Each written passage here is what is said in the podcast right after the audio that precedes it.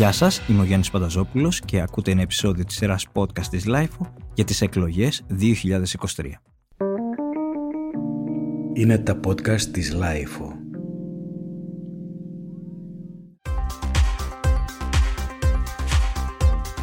Σήμερα έχουμε καλεσμένο τον υποψήφιο βουλευτή της πρώτης περιφέρειας Αθήνας και υπεύθυνο στρατηγικής επικοινωνίας του ΣΥΡΙΖΑ Προοδευτική Συμμαχία, κύριο Νάσο Ηλιόπουλο. Ο κύριος Ηλιόπουλος έχει διατελέσει Υφυπουργός Εργασίας, Κοινωνικής Ασφάλισης και Κοινωνικής Αλληλεγγύης. Στις 21 Δεκεμβρίου 2018 ανακοινώθηκε η υποψηφιότητά του για τη Δημαρχία της Αθήνας. Το Σεπτέμβριο του 2020 ανέλαβε εκπρόσωπος τύπου του ΣΥΡΙΖΑ, θέση που διατήρησε μέχρι το τέλος του 2022. Κύριε Λιόπουλε, ευχαριστούμε πολύ που είστε εδώ μαζί μας στα podcast της LIFO για τις εκλογές του 2023. Καλησπέρα, καλησπέρα σε όλους και όλους. Εγώ ευχαριστώ πάρα πολύ για την πρόσκληση. Πείτε μου, από την προηγούμενη φορά που μιλήσαμε, που ήταν για τις δημοτικές εκλογές, μέχρι σήμερα, τι είναι αυτό που σας έχει μάθει η ενασχόλησή σας με την πολιτική; Νομίζω ότι κατανόησα πολύ καλύτερα συγκεκριμένα ζητήματα στην Αθήνα. Όταν βλέπεις την Αθήνα από την οπτική του Δημοτικού Συμβουλίου, όταν βλέπεις την Αθήνα από την οπτική της ε, δημοτικής δουλειάς, βλέπεις μια σειρά από προβλήματα που η κεντρική πολιτική σκηνή δυστυχώς υποτιμάει. Αν κάποιος κοιτάξει δηλαδή το κοινοβουλευτικό έργο των βουλευτών της Α και αυτό είναι λίγο καθολικό. Πολλές φορές υπάρχει μια τάση βουλευτές στην Α να λειτουργούν λίγο ως βουλευτές επικρατείας. Για όλα τα πολύ κρίσιμα προφανώς, εργασιακά, συντάξεις, κοινωνική ασφάλιση, όλα τα μεγάλα ζητήματα. Αλλά η Αθήνα έχει ζητήματα τα οποία πρέπει να φτάσουν στη Βουλή. Δηλαδή, παραδείγματος χάρη, το ότι υπάρχει αυτή τη στιγμή το σχέδιο να φύγει όλη η δημόσια διοίκηση από το κέντρο και να πάει στην Πυρκάλ αυτό σημαίνει ότι το λιανεμπόριο στο κέντρο θα πεθάνει.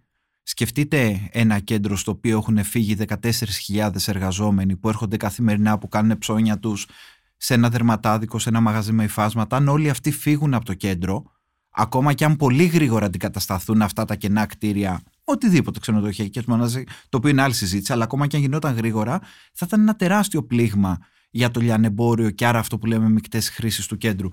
Άρα με έναν τρόπο νομίζω ότι αυτά τα τέσσερα χρόνια κατάφερα να δω όψεις και να συνδυάσω λίγο περισσότερο το κεντρικό με το τοπικό για την Αθήνα. Ποιες είναι οι διαφορές της κεντρικής πολιτικής σκηνής με την αυτοδιοίκηση; Πρώτα απ' όλα στην αυτοδιοίκηση είναι άλλη χρόνη απόκριση. Δηλαδή, πολύ πιο γρήγορα να φτιάξεις κάτι και να το δεις να δουλεύει μπροστά σου την ίδια στιγμή είσαι και πολύ πιο προσβάσιμος. Δηλαδή δεν είναι αυτό το οποίο ζει σε ένα δημοτικό συμβούλιο ότι γίνεται ένα ατύχημα σε μια παιδική χαρά και στο επόμενο δημοτικό συμβούλιο οι γονείς είναι εκεί και θέτουν το ζήτημα και μιλάνε μπροστά μέσα στο δημοτικό συμβούλιο, στους δημοτικούς συμβούλους. Είναι μια μορφή επικοινωνίας που δεν υπάρχει στην κεντρική πολιτική σκηνή και νομίζω ότι είναι κάτι το οποίο πρέπει να προφυλάξουμε γιατί δεν είναι αυτονόητο. Έχουν γίνει όλα επικοινωνία σήμερα στην πολιτική; Θα έλεγα πως όχι. Θα έλεγα πως όχι, ακόμα και αν κάποιος προσπαθεί να τα κάνει όλα επικοινωνία, δεν γίνεται. Στο τέλος της ημέρα το περιεχόμενο μετράει. Και δεν το λέω ότι η επικοινωνία είναι, γιατί πολλές φορές υπάρχει και το άλλο λάθος να θεωρείς κάποιος ότι η επικοινωνία είναι κάτι ψεύτικο, είναι κάτι το οποίο δεν, δεν ισχύει. Όχι, υπάρχει πολύ μεγάλο βάθος και στην επικοινωνία. Αλλά πρέπει πάντα να έχεις και το συνδυασμό της πολιτικής πρότασης με το πώς παρουσιάζω την πρόταση. Αν χάσεις κάτι από τα δύο, αργά ή γρήγορα αυτό θα φανεί. Είστε ευχαριστημένος από την ε, προεκλογική εκστρατεία του ΣΥΡΙΖΑ; Δεν είμαι ευχαριστημένος από το γεγονός ότι προεκλογικά δεν μπορούμε να συζητήσουμε προγραμματικά. Δηλαδή, απουσιάζει πάρα πολύ προγραμματική συζήτηση. Κατανοώ απολύτως τη στρατηγική αμηχανία της Νέας Δημοκρατίας. Δηλαδή, όποτε ανοίγει ένα θέμα, η απάντηση του συνομιλητή μου από τη Νέα Δημοκρατία ήταν ότι το 2015 έγινε αυτό, το 2016 έγινε το άλλο. Δεν συζητάμε καθόλου για την επόμενη μέρα. Και να το πω λίγο ανάποδα, ο ΣΥΡΙΖΑ το 19 δεν έχασε γιατί συγκρίθηκε με την κυβέρνηση Σαμαρά. Η σύγκριση με την κυβέρνηση Σαμαρά ήταν ισοπεδωτική για την κυβέρνηση Σαμαρά σε όλους τους οικονομικούς δείκτες, αλλά και τα κοινωνικά στοιχεία. Συγκρίθηκε και έχασε γιατί ο Κυριάκος Μητσοτάκης κατάφερε, εγώ θεωρώ χωρίς να τηρήσει αυτά τα οποία υποσχέθηκε, αλλά αυτό είναι άλλη συζήτηση, κατάφερε όμως να πείσει την πλειοψηφία ότι έχει μια καλύτερη πρόταση για το τώρα. Εκεί κρίνονται κυρίως οι εκλογές στην πρόταση για το τώρα. Και δυστυχώς συζητάμε πάρα πολύ λίγο για αυτή την πρόταση. Πάντως, για να κάνω εγώ τώρα το συνήγορο, βλέπουμε ότι δημοσκοπικά υπάρχει ακόμα διαφορά υπέρ της Νέας Δημοκρατίας. Και το λέω γιατί υπάρχει μεγάλη πιθανότητα, ξαναλέω με βάση τα δημοσκοπικά δεδομένα και όχι τα πραγματικά, ο ΣΥΡΙΖΑ να πάρει χαμηλότερο ποσοστό από αυτό που πήρε το 2019. Αυτό δεν είναι ένα θέμα. Να πω εγώ από την εικόνα που έχω στο δρόμο με την έννοια ότι τις τελευταίες 20 μέρες, όπως Καταλαβαίνετε, είμαστε όλη τη μέρα έξω και μιλάμε με πολύ κόσμο που και αυτό είναι αδιαμεσολάβητο. Δεν, δεν μπαίνει κανένα φίλτρο. Αυτός που θέλει να σε βρει, θα σε βρει, δεν, δεν το λυπάται. Η εικόνα μου είναι ότι θα είναι ντέρμπι αυτές οι εκλογές. Και θεωρώ ότι όποιος με άνεση κάνει προβλέψεις ε, κινδυνεύει. Θα είναι ντέρμπι. Πρώτη φορά βλέπω τόσο κόσμο ο οποίος είναι αναποφάσιστος αλλά ακούει. Δηλαδή, καταλαβαίνεις ότι έχεις απέναντί σου ένα πολίτη ο οποίος θα πάει να ψηφίσει, σε ακούει προσεκτικά, θα σου κάνει κάποια ερώτηση, θα σου κάνει κάποια παρατήρηση, αλλά δεν εκφράζει. Είναι αυτό που λέγαμε παλιά, είναι λίγο βουβές αυτές Αρκετά, αρκετά. Κοιτάξτε, ο αίμνηστο ο Ηλίας ο Νικολακόπουλος έλεγε ότι υπάρχει παραδοσιακά, και αν υπάρχει κάποιος που ξέρει να κάνει εκλογές, ήταν ο Ηλίας. Και ότι... θα λείψει φέτος. Πάρα πολύ, πάρα πολύ. Όχι μόνο από αυτό, θα λείψει για πάρα πολλά πράγματα, αλλά αυτό είναι άλλη συζήτηση. Πάντα ένα 30% αποφάσιζε την, ε, την τελευταία εβδομάδα. Αν αυτό ισχύει στις καλές μέρες, αισθάνομαι ότι πραγματικά αυτές οι εκλογές είναι, είναι ιδιαίτερες και έχουν ε, ένα δικό τους μοτίβο. Ο Πρωθυπουργός είπε προχθές ότι είναι επικίνδυνη ο κύριος Τσίπρας και ο κύριος Τσακαλώτος. Κοιτάξτε, ο κύριος Μητσοτάκης είναι ο πιο αδίστακτος πολιτικός αρχηγός που έχει περάσει από τη μεταπολίτευση. Είναι ο άνθρωπος ο οποίος δεν τράπηκε μέσα στη Βουλή να πει τη φράση Ανταλλάξατε τη Μακεδονία για τις συντάξεις. Θέλω να πω ότι αυτό ήταν κάτι το οποίο ξεπερνούσε κάθε όριο πολιτικής αντιπαράθεσης και στο υποσυνείδητο ή στο λιγότερο υποσυνείδητο ήταν μια φράση η οποία χάιδευε και ανοιχτά ακροδεξιά αντανακλαστικά. Άρα ο κύριος Μητσοτάκης είναι ικανός να πει τα πάντα. Πάντως και ο ΣΥΡΙΖΑ όταν προεκλογικά αναφέρεται σε τοπικά νομίσματα και όλα αυτά. Δεν είναι προεκλογική αναφορά. Αυτό ήταν μία αναφορά σε ένα κείμενο, σε συμβολή, Σε ένα κείμενο συμβολής, αλλά δεν είναι το προεκλογικό πρόγραμμα του ΣΥΡΙΖΑ. Θέλω να πω ότι είναι λίγο, είναι λίγο κάπως τώρα, 10 μέρες πριν τις εκλογές, να συστάμε για κάτι το οποίο δεν είναι στο επίσημο προεκλογικό πρόγραμμα του ΣΥΡΙΖΑ. Εντάξει, φαίνεται ότι τα περισσότερα στελέχη έτσι κι αλλιώς δεν ασπάζονται αυτή. Είναι άδικη κατηγορία ακόμα και απέναντι στον Ευκλήτη Τσακαλώτου. Δηλαδή, αν θέλουμε να μιλήσουμε με όρους τεχνοκρατικούς, ο Ευκλήτη Τσακαλώτου είναι ο άνθρωπος ο οποίος ρύθμισε το δημόσιο χρέος της Ελλάδας για τα επόμενα 15 χρόνια και κατάφερε να το κλειδώσει επιτόκιο 1%. Αυτό είναι πολύ σημαντικό. Δεν αναφέρομαι στο, στο buffer, στο μαξιλαράκι.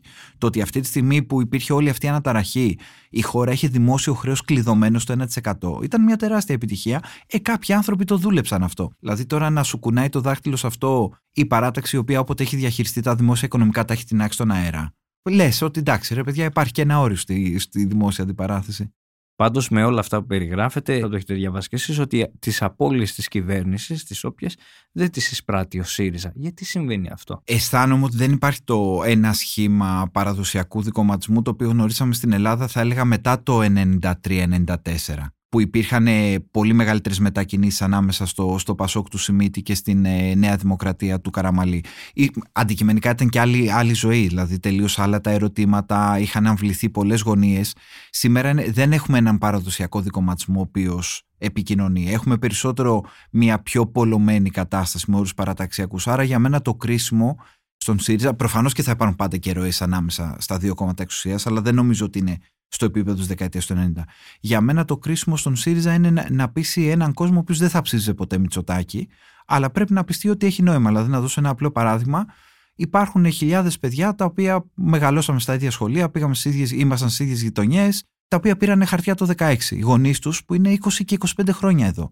Ακόμα δεν έχουν πάρει χαρτιά. Εγώ λέω σε αυτόν τον κόσμο ότι ένας άνθρωπος που είναι 25 χρόνια εδώ και έχει μεγαλώσει τα παιδιά του, έχουν πάει στο σχολείο, δουλεύει όλα αυτά, πρέπει να πάρει χαρτιά. Για να πάρει χαρτιά αυτός ο άνθρωπος, πρέπει να χάσει ο Μητσοτάκης. Δηλαδή, καλό τον κόσμο να ψηφίσει αριστερά και να ψηφίσει ΣΥΡΙΖΑ Προοδευτική Συμμαχία. Αν δεν το κάνει, τι γίνεται την επόμενη μέρα; Αν δεν το κάνει, εξαρτάται από πάρα πολλά. Το από... λέω ότι θα υπάρχει. Ναι, ναι, όχι, δηλαδή κατάλαβα. Σχέδιο... Ναι, νομίζω ότι εξαρτάται. Γι' αυτό έλεγα ότι είναι πολύ παράξενες αυτές οι εκλογές. Εξαρτάται από τις διαφορές, εξαρτάται από το πώς θα, είναι η... πώς θα συγκροτηθεί ή δεν θα συγκροτηθεί η Βουλή, αν θα πάμε ή δεν θα πάμε σε δεύτερες εκλογές. Δηλαδή, νομίζω είναι τόσα πολλά τα σενάρια αυτή τη στιγμή που μπορούμε να τα συζητήσουμε σε ένα προποτσίδικο, αλλά όχι σε μια πολιτική συζήτηση. Ξέρετε γιατί το λέω. Αναρωτιέμαι πολλές φορές αν μπορεί να υπάρξει ΣΥΡΙΖΑ χωρίς τον Αλέξη Τσίπρα. Δεν νομίζω ότι τα πολιτικά ρεύματα εξαρτώνται από έναν άνθρωπο. Ποτέ δεν έχει συμβεί αυτό. Απ' την άλλη, προφανώς και είναι τεράστιος ο ρόλος της ηγεσίας σε κάθε διαδικασία. Είτε μιλάμε για ένα μέσο ενημέρωσης, είτε μιλάμε για ένα περιοδικό, είτε μιλάμε για ένα πολιτικό κόμμα. Είναι τεράστιο το ζήτημα της ηγεσίας. Η αίσθηση μου είναι ότι υπάρχει ένα μέρος του πολιτικού συστήματος που αρνείται να καταλάβει τι έγινε το 12. Θεωρεί ότι με έναν τρόπο θα ξυπνήσουν ένα πρωί και αυτό που είχε συμβεί το 12 που ο ΣΥΡΙΖΑ έγινε αξιωματική αντιπολίτευση και έγινε ένα κόμμα εξουσίας στην Ελλάδα περίπου θα ακυρωθεί με κάποιο μαγικό τρόπο. Δεν μπορεί να γίνει αυτό. Το 12 υπήρξε ένα σεισμό στην Ελλάδα. Και αυτός ο σεισμός δεν μπορεί να ακυρωθεί. Να το πάλι είναι σαν κάποιος να θεωρεί ότι η Ένωση Κεντρών κάποια στιγμή θα ξανακέρδιζε το Πασόκ. Υπάρχουν τομές, τα προοδευτικά ακροατήρια μετατοπίζονται ή κάποιος άλλος μπορεί να εκφράζει ένα ιστορικό ρεύμα και μία παράταξη, νομίζω ότι πρέπει να γίνει κάποια πολύ μεγάλη τομή για να κυρωθεί αυτό.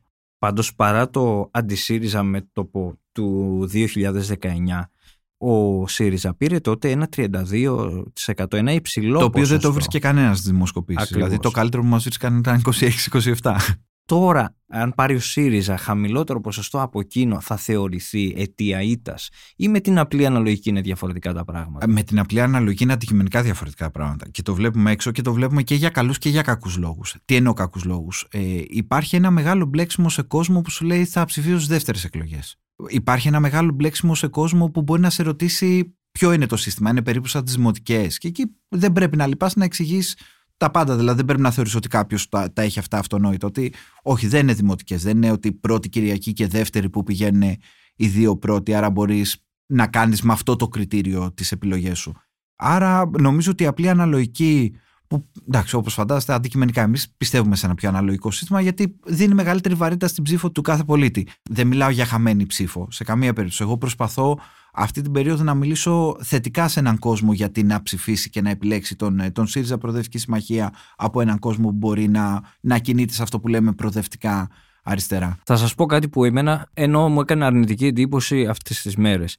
Είδα ότι σήκωσε πολύ ψηλά ο ΣΥΡΙΖΑ το θέμα της κατάργησης της ε, βάσης του 10 για την είσοδο στα πανεπιστήμια. Εμένα να πω την αλήθεια αυτό με ενοχλεί. Δηλαδή γιατί να είναι σημαία αυτό στο ΣΥΡΙΖΑ και πραγματικά το θέτω πολύ ειλικρινά. Ναι, ναι. Λοιπόν, η βάση είναι το μισό βήμα της συζήτησης. Εγώ θα μπορούσα να μπω στη συζήτηση με μία άποψη λίγο πιο, ας το πω εγώ, καλοπροαίρετη συντηρητική για την εκπαίδευση, ότι πρέπει να είναι λίγο πιο αυστηρά τα κριτήρια κτλ. Αν τελείωνε εκεί, από τη στιγμή που η Κεραμέως ήρθε και ολοκλήρωσε, έκανε και ένα δεύτερο βήμα που λέει ότι το παιδί το οποίο έχει αποκλειστεί από ένα δημόσιο πανεπιστήμιο μπορεί να πάει σε ένα κολέγιο που θα πάρει ισότιμο πτυχίο με αυτό του δημοσίου πανεπιστημίου. Αυτό το οποίο λέω εγώ είναι ότι στην πραγματικότητα η συζήτηση δεν είναι για την ποιότητα της εκπαιδευτικής διαδικασίας, αλλά είναι για τη διεύρυνση και το άνοιγμα μιας επιπλέον αγοράς. Για να έρθω όμως και στο προηγούμενο, που αν θέλετε είναι η πιο δύσκολη συζήτηση για μας, γιατί το να πω ότι κεραμένο ψάχνει για πελατή μου είναι το εύκολο επιχείρημα. Εδώ υπάρχει μια σύγχυση. Υπάρχουν οι απολυτήριες και οι κατατακτήριες εξετάσεις. Τα παιδιά τα οποία δίνουν πανελλαδικές έχουν πάρει το απολυτήριο, έχουν ολοκληρώσει το Λύκειο. Όταν μπαίνει σε ένα ενιαίο σύστημα κατάταξης που πιάνει από τον πρώτο της ιατρικής μέχρι τον τελευταίο που θα μπει σε ένα τεστ στη χώρα, δεν θέλω να πω κάποιο γιατί δεν είναι ζήτημα υποτίμησης. Ακόμα και στα πλαίσια μιας κανονικής κατανομής θα υπάρχει κόσμος που θα έχει και κάποιες βαθμολογίες κάτω από τη βάση. Εδώ το ερώτημα είναι αν αυτό το παιδί μπαίνοντας στο πανεπιστήμιο στο βαθμό που υπάρχει η θέση στο πανεπιστήμιο να το καλύψει. Γιατί τι έγινε πέρσι, 20.000 θέσεις που μπορούσαν να καλυφθούν στο πανεπιστήμιο επιλέξαμε να μην καλυφθούν. Το ερώτημα εδώ είναι αν αυτό το παιδί μπαίνοντας στο πανεπιστήμιο θα έχει μια ευκαιρία να κάνει κάτι καλύτερο. Εγώ λέω ότι θα έχει μια ευκαιρία. Και άρα δεν πρέπει να τη χάσουμε αυτή την ευκαιρία. Εγώ το λέω γιατί φαίνεται σαν να υπάρχει μια εξίσωση προς τα κάτω και δεύτερον θεωρώ ότι δεν είναι το σημαντικό για μένα να μπούμε στη διαδικασία να ζητάμε να καταργήσει. Και θα σας πω γιατί σας το λέω αυτό. Όχι, το καταλαβαίνω αυτό, αλλά εδώ υπάρχει ένα ζήτημα. Παραδείγματος χάρη, υπάρχει μια λογική ότι στην Ελλάδα έχουμε πολλούς φοιτητές. Αν δεις τους μέσους όρους, ο αριθμός αποφύτων τριτοβάθμιας εκπαίδευσης είμαστε απλά στον ευρωπαϊκό μεσόρο. Αυτό το οποίο θα μπορούσα και θα ήθελα να συζητάμε λίγο παραπάνω είναι μια πραγματική αναβάθμιση της τεχνικής εκπαίδευσης. Αλλά όχι με όρους τιμωρητικούς. Γιατί σήμερα η τεχνική εκπαίδευση περίπου στην χώρα αντιμετωπίζεται σαν τιμωρία, όχι σαν επιλογή. Το λέω γιατί έχει προηγηθεί και συζήτηση από την προηγούμενη, από τη τελευταία θητεία του ΣΥΡΙΖΑ με την αριστεία, ότι είναι ρετσινιά και όλα τα σχετικά. Και ξαφνικά, ενώ υπάρχει μια ευρή αποδοχή για τον επικεφαλής του ψηφοδελτίου επικρατείας που είναι ο Όθωνας Ηλιόπουλος, ένας σπουδαίος καθηγητής του Χάρβαρτ, ξαφνικά δίνει μια συνέντευξη και λέει όχι στην ε, κατάργηση του άρθρου 16, όχι στην πανεπιστημιακή αστυνομία, ενώ έρχονται και σου λένε ότι εσύ έρχεσαι και δουλεύεις στο Χάρβαρντ, που είναι τελείως διαφορετικά τα πράγματα. Πρώτα απ' όλα δεν μπορούμε να συγκρίνουμε ένα ίδρυμα το οποίο δεν είναι ιδιωτικό πανεπιστήμιο. Να το πούμε αυτό γιατί έχουμε ακούσει διάφορα βατράχια αυτές τις μέρες. Συγχωρέστε με. δεν είναι ιδιωτικό πανεπιστήμιο το Χάρβαρντ. Δεύτερο, δεν μπορούμε να συγκρίνουμε μια χώρα στην οποία δυστυχώς μια φορά το τρίμηνο κάποιος βγάζει ένα όπλο και πυροβολάει μέσα σε εκπαιδευτικούς χώρους με την κουλτούρα της Ευρώπης. Γι' αυτό εμείς λέγαμε από την πρώτη στιγμή ότι δεν υπάρχει ούτε μια ευρωπαϊκή χώρα στην οποία να υπάρχει μόνιμη παρουσία αστυνομικής δύναμη μέσα στο Πανεπιστήμιο. Που υπάρχει στην Τουρκία του Ερντογάν. Αλλά νομίζω ότι συμφωνούμε εδώ αρκετά εύκολα ότι δεν είναι καλό παράδειγμα. Δεύτερον, ο Όθωνα ο Ηλιόπουλος, ακριβώς επειδή σέβεται ότι είναι ένα παιδί το οποίο μεγάλωσε στο ελληνικό δημόσιο πανεπιστήμιο, θέλει να υπερασπιστεί αυτό. Γιατί ποια είναι η ουσιαστική συζήτηση για το 16. Αν καταρριφθεί το άρθρο 16, δεν είναι ότι θα φτιάχνει ξαφνικά ένα ιδιωτικό πολυτεχνείο ή μια ιδιωτική ιατρική. Είναι τεράστια τα κόστη για να γίνει αυτό. Αυτό το οποίο θα γίνει αργά ή γρήγορα είναι ότι θα μπουν δίδακτρα στο δημόσιο πολυτεχνείο και στη δημόσια ιατρική. Και θα κινδυνέψουμε πολύ γρήγορα να βρεθούμε στη συζήτηση που γίνεται σήμερα στην Αμερική για τη διαγραφή του φοιτητικού χρέους, γιατί υπάρχουν άνθρωποι που τελειώνουν τις σπουδές τους και έχουν αναγκαστεί να πάρουν δάνειο για να πληρώσουν και βγαίνεις από τη σχολή χρωστώντας πάρα πολλές χιλιάδες δολάρια και ευρώ εδώ. Άρα είναι αντικειμενικά κάτι το οποίο θα περιορίσει. Και θεωρώ ότι συστηματικά η συντηρητική δεξιά παράταξη έχει λίγο ένα μίσος, έχει ένα μένος για το δημόσιο πανεπιστήμιο γιατί ήταν πάντα και ένας χώρος κοινωνικής ανέλυξης χωρίς να έχει ανάγκη κανένα πελατειακό δίκτυο. Και θεωρώ ότι η δεξιά αυτό δεν το έχει συγχωρήσει στο δημόσιο πανεπιστήμιο. Ψηφοφόροι που υποστηρίζουν το ΣΥΡΙΖΑ, τι σας λένε με την έννοια ποιο θεωρείτε ότι είναι το μεγάλο σας λάθος; Όχι κυβερνητικά, ενώ στη διάρκεια που ήσασταν στην αντιπολίτευση. Να είμαι ειλικρινής, το, αυτό το οποίο συνήθως μου λένε ψηφοφόροι του ΣΥΡΙΖΑ είναι ότι θέλουν να είμαστε πιο επιθετικοί στα μέσα ενημέρωσης. Όταν βγαίνουμε σε μια δημόσια συζήτηση. Εγώ δεν θεωρώ ότι αυτό βοηθάει πάντα. Το λέω πολύ ειλικρινά. Δηλαδή, θεωρώ ότι ο χρόνος, ο λίγος χρόνος που έχουμε, γιατί τι να κάνουμε, αυτό είναι αντικειμενικό. Αν κάποιος δει τις μετρήσεις του ΕΣΟΥΡΟΥ, υπήρξε μια περίοδος που η Νέα Δημοκρατία είχε χρόνο περίπου στο 65% στα κανάλια και ο ΣΥΡΙΖΑ γύρω στο 16%. Προφανώς η κυβέρνηση θα έχει παραπάνω από την αξιωματική αντιπολίτευση, αλλά νομίζω ότι δεν είναι αυτό που λέμε ακριβώς το ευρωπαϊκό πλαίσιο μιας ίσης κατανομής. Δεν θεωρώ ότι η δουλειά σου είναι απλά να πηγαίνεις και να τσακώνεις. Υπάρχουν φορές που δεν μπορείς να τα αποφύγεις. Δεν γίνεται. Αλλά τον λίγο χρόνο που έχεις πρέπει να τον εκμεταλλευτείς για να πεις συγκεκριμένα τι προτείνεις ή για να αναδείξεις μερικές φορές πράγματα τα οποία θεωρείς ότι είναι κρίσιμα για τη συζήτηση. Δηλαδή, πολλές φορές πρέπει να φωτίσεις πράγματα τα οποία χάνονται λίγο, λίγο εύκολα στη συζήτηση. Δηλαδή, μου έτυχε σε μια πολύ πρόσφατη τηλεοπτική συζήτηση να, να αναφερθώ στο παράδειγμα του 80χρονου ανάπηρου συμπολίτη μας που πήγε η αστυνομία, τον πέταξαν έξω από το σπίτι κτλ. Και, και να μου απαντήσει η παρουσιάστρια, δεν έχω δει την είδηση. Θέλω να πω ότι υπάρχουν φορές που δυστυχώς πρέπει να, να κάνουμε και αυτή τη δουλειά. Αν είχατε τη δυνατότητα εσείς να υποβάλλετε ένα ερώτημα στο προεκλογικό debate απέναντι στον Κυριάκο Μητσοτάκη, ποιο θα ήταν αυτό; Αν πιστεύει ή όχι τους αριθμούς του Οργανισμού Οικονομικής Συνεργασίας και Ανάπτυξης. Μου φαίνεται τρομακτικό να βγαίνει ο ΩΣΑ και να λέει ότι η Ελλάδα για το 2022 έχει μείωση του πραγματικού εισοδήματος 7,4% Κάτι το οποίο να είμαστε ειλικρινείς, οποιοδήποτε μισθωτός έξω το κατανοεί. Δηλαδή ότι με βάση το πόσο έχει ανέβει το κόστος ζωής, έχει ανέβει παραπάνω από το εισόδημά του. Αλλά δεν μπορούσα εγώ να το προσδιορίσω ότι είναι στο 7,4. Μου φαίνεται τρομακτικό να βγαίνει η επίσημη γραμμή της χώρας, η κυβέρνηση, να λέει ότι δεν μετράει σωστά ο Οργανισμός Οικονομικής Συνεργασίας και Ανάπτυξης. Αν είχατε και μια ερώτηση για τον Αλέξη Τσίπρα, τι θα του λέγατε; Από αυτά που έχει στο πρόγραμμά του, ποιο θεωρεί ότι είναι το πιο δύσκολο και ποιο θεωρεί ότι θα ήταν αυτό το οποίο θα ήθελε να έχει στο πρόγραμμά του και δεν έχει βάλει; Εσείς τι θα απαντούσατε σε αυτό; Από αυτά που έχουμε στο πρόγραμμα, τι θεωρώ ότι είναι το πιο δύσκολο; Νομίζω ότι το πιο δύσκολο είναι τα στοιχεία που σχετίζονται με τη λειτουργία του κράτους. Συνολικά. Γιατί η λειτουργία του κράτους σημαίνει και αποκατάσταση της εμπιστοσύνης των πολιτών απέναντι στο κράτος. Και όσα έχουν γίνει το τελευταίο διάστημα με παρακολουθήσεις με τη δικαιοσύνη κτλ. Δικαίω ή αδίκως για καλούς, για σωστούς ή λάθος λόγους, έχουν δημιουργήσει ένα πολύ μεγάλο ρήγμα. Θέλω να θέσω ένα ερώτημα το οποίο εμείς στη LIFO είμαστε μπροστάριδες σε θέματα δικαιωμάτων και ελευθερίας, το ξέρετε πολύ καλά αυτό. Αυτή τη στιγμή ο ΣΥΡΙΖΑ έχει θέσει πολύ ψηλά στην προεκλογική ατζέντα το θέμα των ε, δικαιωμάτων των ομόφυλων ζευγαριών με το γάμο και την τεκνοθεσία. Θέλω να ρωτήσω δύο πράγματα. Γιατί δεν το έκανε ο ΣΥΡΙΖΑ στα 4,5 χρόνια που κυβερνούσε; Και δεύτερον, γιατί δεν επέλεξε ποτέ να βάλει έναν άνθρωπο όπως έχει κάνει π.χ. τώρα η κυβέρνηση, έστω και συμβολικά θα πούν κάποιοι. Να βάλει έναν άνθρωπο να, που. Να, συγγνώμη, δεν το διευκρίνησα. Ενώ η κυβέρνηση σήμερα απαντά ότι εγώ έχω τον Νικόλα Γιατρομανολάκη, ο οποίος είναι ανοιχτά ομοφυλόφιλος, έχω τον Αλέξη Πατέλη. Υπάρχουν δηλαδή σε επίπεδο ναι, συμβόλων ναι, άνθρωποι ναι, οι οποίοι έχουν ένα συγκεκριμένο σεξουαλικό προσανατολισμό. δεν ξέρω πρώτα απ' όλα πώς αισθάνονται αυτοί οι άνθρωποι μετά τη χθεσινή και τη χθεσινή τοποθέτηση του Αντώνη Σαμαρά. Το είδα. Και άρα νομίζω ότι εκεί υπάρχει λίγο ένα όριο υποκρισίας που κάποιος θα πρέπει να το, να το διευκρινίσει αυτό. Το λέω αυτό. Ο κόσμος δεν είναι υποχρεωμένος να γνωρίζει ποια είναι η τοποθέτηση του Αντώνη Σαμαρά. Ο Αντώνη Σαμαρά στην κεντρική εκδήλωση που έγινε με τους τελευταίους τρεις αρχηγούς της Νέας Δημοκρατίας είχε ένα ανοιχτά ομοφοβικό παραλήρημα μέσα σε διάφορες ακροδεξιέ κορώνες. Ένα είναι αυτό. Ένα δεύτερο, εγώ θα πω ότι αργήσαμε, θα πρέπει να έχει γίνει αυτό. Αλλά την ίδια στιγμή θέλω να μην ξεχάσουμε ότι ο, ο ΣΥΡΙΖΑ είναι η κυβέρνηση η οποία σε ένα δύσκολο πλαίσιο έκανε δύο πρώτα πολύ σημαντικά βήματα. Δηλαδή το σύμφωνο συμβίωσης για τα ομόφυλα ζευγάρια ε, και την ταυτότητα φύλου. Και όποιοι θυμούνται τη συζήτηση στη Βουλή εκείνες τις μέρες με τον κύριο Μητσοτάκη να μιλάει για εξωγήνους από τον ημιτό.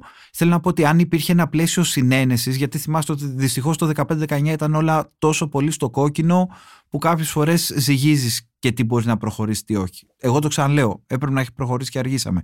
Αλλά αν υπήρχε και ένα πλαίσιο συνένεση, προφανώς θα μπορούσαν κάποια πράγματα να είχαν προχωρήσει πολύ πιο γρήγορα. Και άρα, με αυτή την έννοια, δουλειές που έχετε κάνει κι εσείς έχουν βοηθήσει πολύ στο να κερδιθεί αυτή η ατζέντα στην, στην κοινωνία. Γιατί στην κοινωνία έχει κερδιθεί πια αυτή η ατζέντα. Επίσης, μεγάλη συζήτηση για την ε, αποπομπή ή όχι του Παύλου Πολάκη. Και θέλω πραγματικά να σας ρωτήσω, επειδή ήσασταν και εκπρόσωπος του ΣΥΡΙΖΑ, είναι αναγκαίο κακό ο Παύλος Πολάκης μέσα στο ΣΥΡΙΖΑ. Να κάνω ένα βήμα πίσω και να πω το εξής. Ο Παύλος Πολάκης ήταν ένας από τους καλύτερους υπουργού υγείας που έχουν περάσει. Και το λέω αυτό γιατί δεν μπορούμε να, να ξεχνάμε εύκολα τη δουλειά ενός ανθρώπου. Ήταν ένας άνθρωπος ο οποίος δούλεψε σε μια περίοδο που δύο εκατομμύρια άνθρωποι, συμπολίτες μας, ήταν ανασφάλιστοι και δεν είχαν πρόσβαση στο σύστημα υγείας. Και αυτά τα δύο εκατομμύρια δεν ήταν άνθρωποι που κάποιος μπορεί να φανταστεί ένα προφίλ ακραία στόχια. Μπορεί κάποιος να ήταν ένας μηχανικός που στα δύσκολα χρόνια της κρίσης λόγω ασφαλιστικών εισφορών δεν κατάφερε, ειδικά με τις ασφαλιστικές κλάσεις, να πληρώσει τις εισφορέ του και αποκλείστηκε. Ένας επιχειρηματίας που είχε μέχρι μια εβδομάδα πριν ένα κανονικό μαγαζί, αναγκάστηκε να χρεοκοπήσει και έμεινε εκτός υγείας. Άρα αυτό είναι το αντικειμενικό έργο του Παύλου Πολάκη ως Υπουργό Υγείας. Το λέω για να, για να μην το ξεχνάμε. Ο Παύλος είναι ένας άνθρωπος ο οποίος έχει εκφραστεί με τρόπο τον οποίο εγώ δεν έχω εκφραστεί ποτέ και δεν θα εκφραστώ γιατί θεωρώ ότι δεν βοηθάει. Δεν μπαίνω στο είναι αλήθεια, δεν είναι αλήθεια, κάποιος τα λέει, κάποιος δεν τα λέει. Και θεωρώ ότι υπάρχει και μία ευθύνη όταν έχεις δημόσιο λόγο και ο τρόπος έχει σημασία.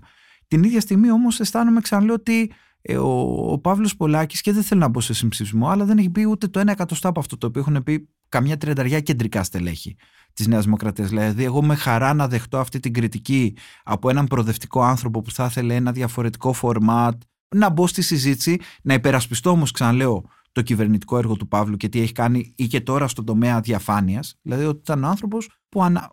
έφερε μπροστά τρία σκάνδαλα τριών ανθρώπων που είτε αποκλειστήκαν από την κοινοβουλευτική ομάδα είτε δεν μπήκαν στο ψηφοδέλτιο. Την Νικολάου, τον Χιμάρα και τον Μπάτσι. Αυτός ήταν που δύο χρόνια μίλαγε για αυτές τις υποθέσεις. Αλλά δεν μπορώ να μπω σε αυτή τη συζήτηση με τη Νέα Δημοκρατία. Δηλαδή το θεωρώ βαθιά υποκριτικό να ανέχεσαι τον. Ε, δεν θα μπω σε ονόματα τώρα. Να ανέχεσαι καμιά δεκαπενταριά στελέχη τουλάχιστον ή να ανέχεσαι να έχει γίνει κεντρική γραμμή αυτό το ένας alt-right τσαμπουκάς, ας πούμε, και μία μάτσο αντίληψη. Όπου ο Σαμαράς περίπου ήταν ο μέσος όρος. Υπάρχουν και χειρότεροι από αυτόν. Θα πηγαίνατε για καφέ στα εξάρχεια με τον Άδωνη Γεωργιάδη; Όχι, για το Θεό.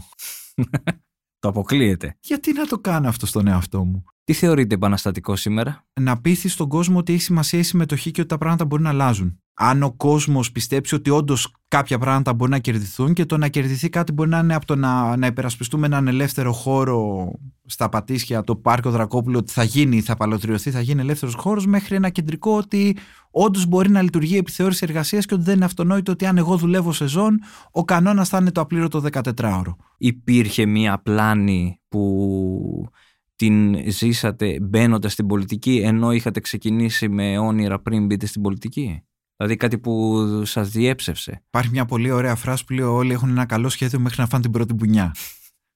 Έτσι για να το πάμε λίγο στο, στο box. Προφανώς θα τρως ήτες, προφανώς θα, θα υπάρχουν φορές που τρως ξύλο κτλ. Αλλά ξαναλέω, σημασία έχει να προσπαθείς να βλέπεις και να διευρύνεις και το εφικτό.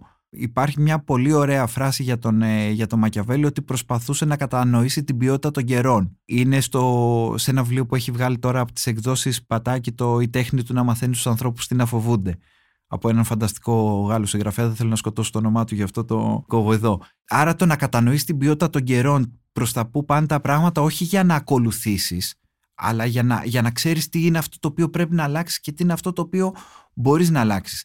Σε αυτή τη διαδικασία, εγώ θα πω ότι είναι θεμητό να βάζεις και στόχους που ξέρεις ότι μπορεί να ξεπερνάνε την περπατησιά σου. Δεν είναι απάτη, δεν είναι κοροϊδία. Πρέπει να δείχνεις προς μια κατεύθυνση.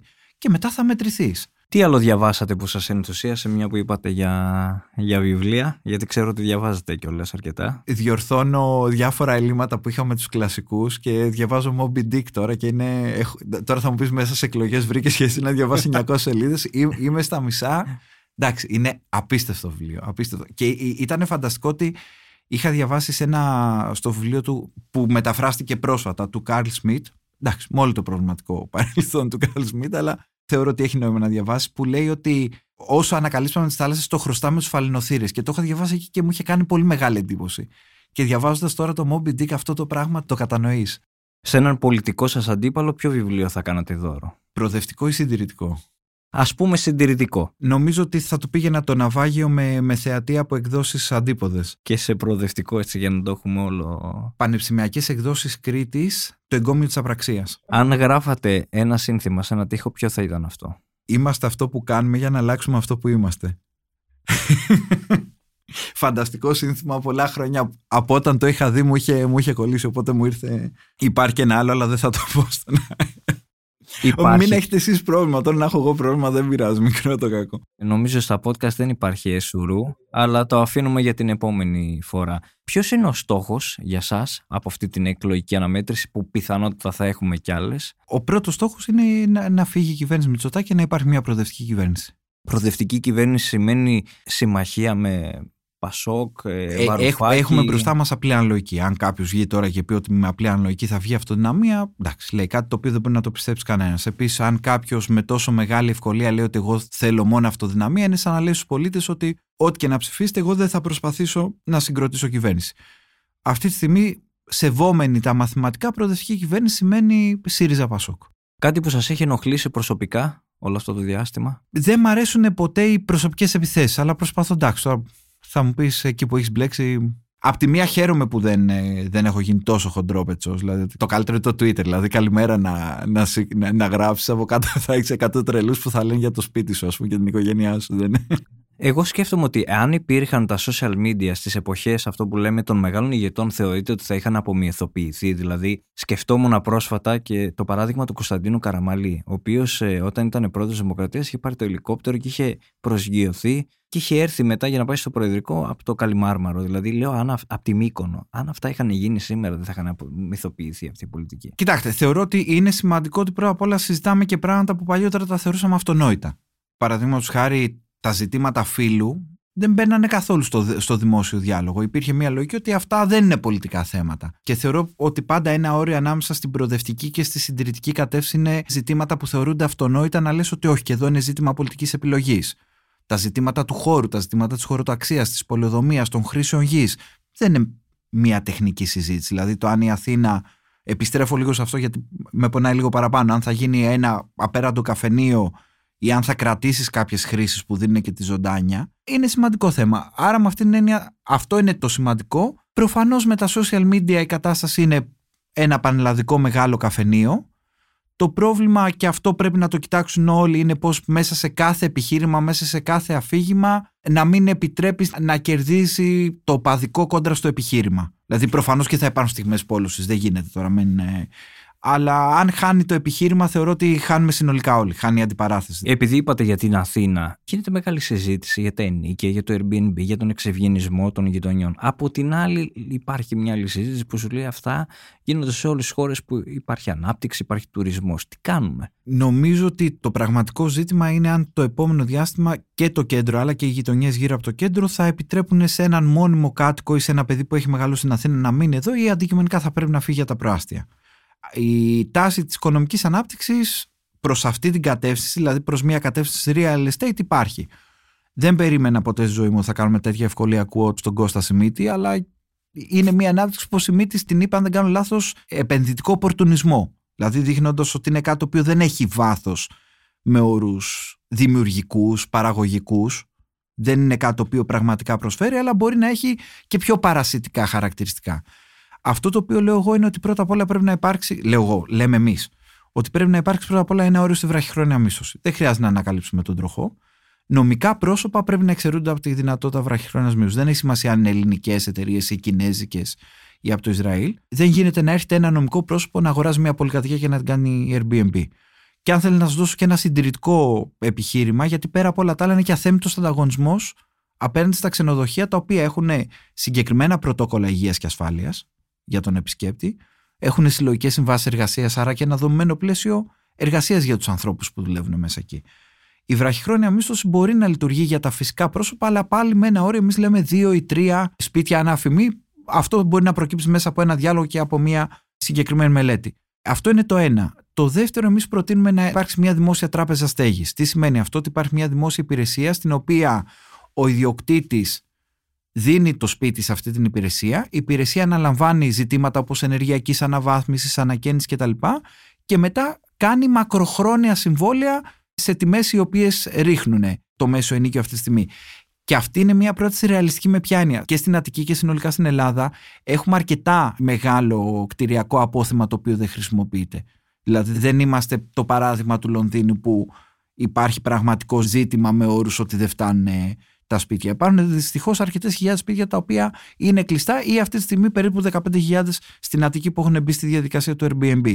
Θεωρώ ότι με αυτά τα πρώτα βήματα και πολύ κρίσιμο και με το μάζεμα των λογαριασμών, γιατί είμαστε πρώτοι στην Ευρώπη στο ποσοστό που δαπανά ένα νοικοκυριό για το... Και, και ειδικά για τους νέους πλέον είναι ανέφικτη και η ενοικίαση πολύ περισσότερο η αγορά κινήτων. Επίσης επειδή είμαστε και σε αυτή την ηλικιακή ομάδα δηλαδή μπορούμε και οι δύο να σκεφτούμε διάφορους γνωστούς μας και φίλους που μπορείς να έχεις ένα σπίτι στο οποίο μπαίνουν δύο σχετικά καλοί μισθοί και αυτή η μισθή ζορίζεσαι να βγάλεις το μήνα. Αυτό δεν υπήρχε παράδειγμα ποτέ μέχρι σήμερα. Είναι, είναι η πρώτη φορά στην ιστορία της μεταπολεμικής Ελλάδας που ένα σπίτι με δύο μισθούς μπορεί να δυσκολεύεται για, για τέτοια έξοδα. Πάντως είναι γεγονός ότι δεν συζητιέται έντονα η ενοικίαση, το, όλα αυτά το δημογραφικό το συζητάγαμε και πριν με άλλους υποψηφίους, αλλά δεν είναι στην ατζέντα. Δεν ξέρω τι γίνεται. Συζητιόνται πολύ λίγο και γι' αυτό έλεγα ότι το μεγαλύτερο πρόβλημα της προεκλογικής περίοδου είναι ότι δυστυχώς τέτοια ζητήματα δεν υπάρχουν ή δεν υπάρχουν ούτε καν θεματικές συζητήσεις. Ένα πράγμα το οποίο δεν συζητιέται σχεδόν καθόλου,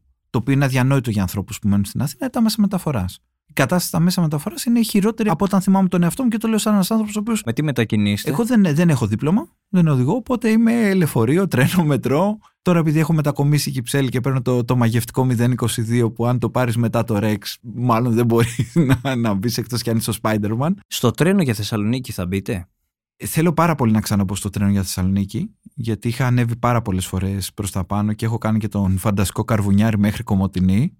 Εντάξει, ήταν. Λες, τώρα παίζω σε ταινία του Αγγελόπουλου, δεν υπάρχει πρόβλημα, είναι 14 ώρες μέχρι να. Αλλά όταν περνάς από τον Έστω ήταν, ήταν φανταστικό. Θέλω να μπω, έχω απόλυτη εμπιστοσύνη στον επαγγελματισμό και στην ε, αξία των ανθρώπων που είναι το σωματείο των μηχανοδηγών.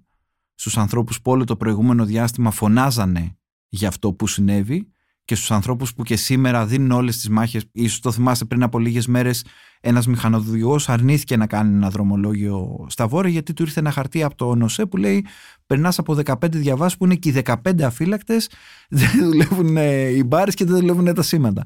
Και λέει ο μηχανοδικό, παιδιά, εγώ αρνούμαι να κάνω αυτό το δρομολόγιο. Και θα ήθελα πάρα πολύ να κάποια στιγμή, προφανώς αυτό δεν είναι ζήτημα μιας τετραετίας, μην, μην λέμε ψέματα μεταξύ μας, αλλά θα ήθελα πάρα πολύ κάποια στιγμή να υπάρξει μια καθολική συνένεση ότι ο σιδηροδρομικός χάρτης στην Ελλάδα πρέπει να σταματήσει να είναι απλά μία ευθεία γραμμή. Ο σιδηροδρομικός χάρτης στην Ελλάδα πρέπει να μοιάσει λίγο, λίγο δεν μπορεί να γίνει ακριβώς αυτό που είναι στην κεντρική Ευρώπη, αλλά το ότι φτιάξαμε τη γέφυρα στο Ρίο Αντίριο και ξεχάσαμε να περάσουμε το σιδηρόδρομο. Και μία ακόμα πολιτική ερώτηση. Αντιλαμβάνομαι ότι πολλές φορές στο πλαίσιο της προεκλογικής ε, εκστρατείας υπάρχει δυνατότητα να δούμε και ανορθόδοξες συμμαχίες. Αναρωτιέμαι αν την επόμενη μέρα ο ΣΥΡΙΖΑ έχει ένα υψηλό ποσοστό και χρειαστεί να να κάνει π.χ. μια κυβέρνηση συνεργασίας. Πώς θα κάτσει στο ίδιο τραπέζι ο Ευάγγελος Αντόναρο, π.χ. με τον, ε, τον Παύλο Πολάκη, με τον ε, Γιάννη Βαρουφάκη; Πώς μπορεί να το φανταστείτε εσείς αυτό; Νομίζω ότι είναι πάρα πολύ κρίσιμο στην, ε, στην πολιτική να, να κατανοήσει το ερώτημα της στιγμής. Λίγοι το 12 θα μπορούσαν να φανταστούν ότι θα καθόντουσαν στο ίδιο τραπέζι αυτοί που κάτσανε.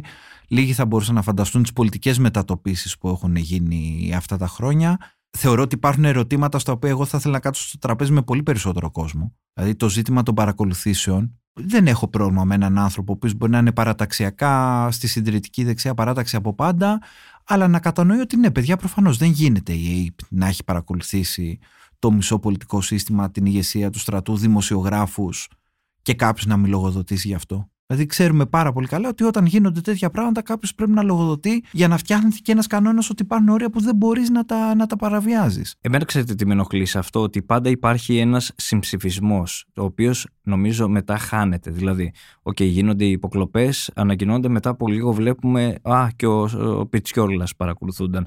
Το ίδιο συμβαίνει και με την υπόθεση Γεωργούλη. Ένας ατελείωτος συμψηφισμός έχει γίνει. Υπήρξε αυτή η προσπάθεια συμψηφισμού, όλα υπήρξε για να μην ξεφύγω κανένα ερώτημα, στην περίπτωση Πιτσιόρλα εμείς απαντήσαμε πολύ συγκεκριμένα. Ήταν μια έρευνα που γινόταν με εντολή εισαγγελέα Τότε ο κύριος Πιτσόρα δεν ήταν υπουργός, ήταν στο ΤΑΙΠΕΔ.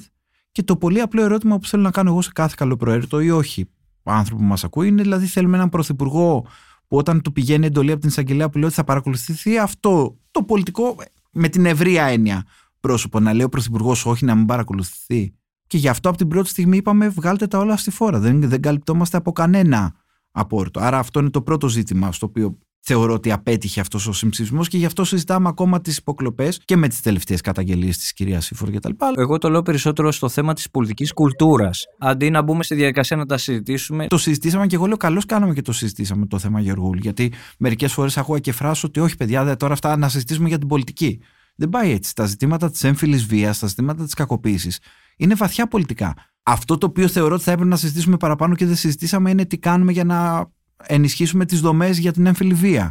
Δεν συζητήσαμε γιατί η 12χρονη από τον Κολονό ακόμα ε, έχει καταθέσει πέντε φορές τη γάδα και όχι στο σπίτι του παιδιού που είναι μια δομή μη κακοποιητική που θα έπρεπε να, να καταθέτουν κτλ.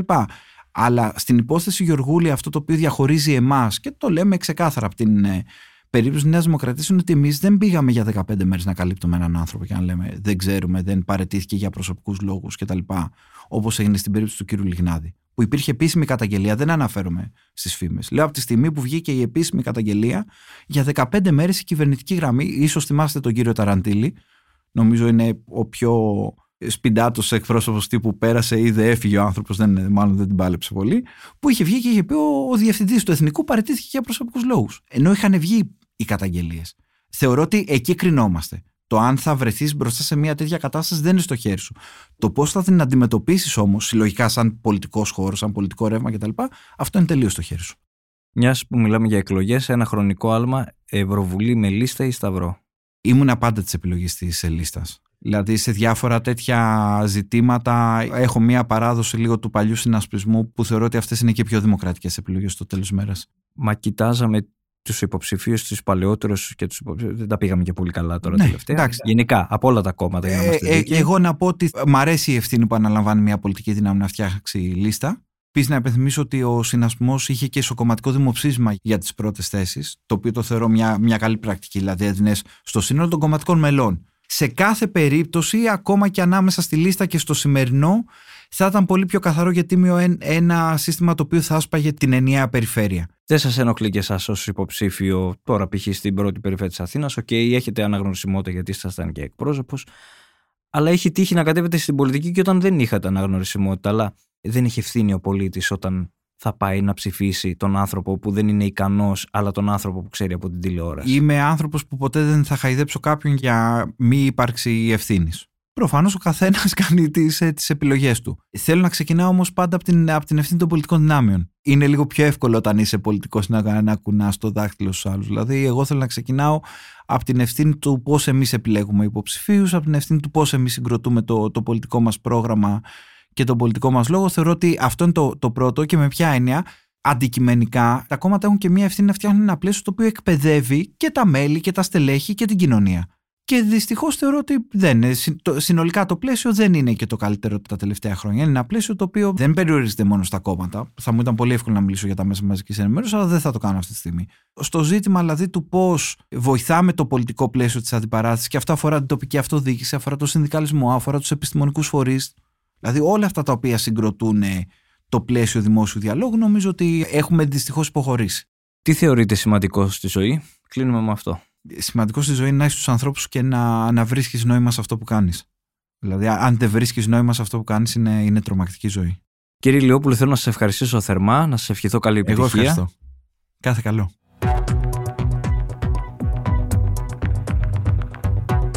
Ήταν ένα επεισόδιο της σειράς podcast της LIFO για τις εκλογές 2023 με καλεσμένο τον υποψήφιο βουλευτή της πρώτης περιφέρειας Αθήνας και υπεύθυνο στρατηγικής επικοινωνίας του ΣΥΡΙΖΑ Προοδευτική Συμμαχία, κύριο Νάσο Ηλιόπουλο. Ηχοληψία, επεξεργασία και επιμέλεια, Γιώργος Ντακοβάνος και Μερόπη Κοκκίνη. Ήταν μια παραγωγή της LIFO. Είναι τα podcast της LIFO.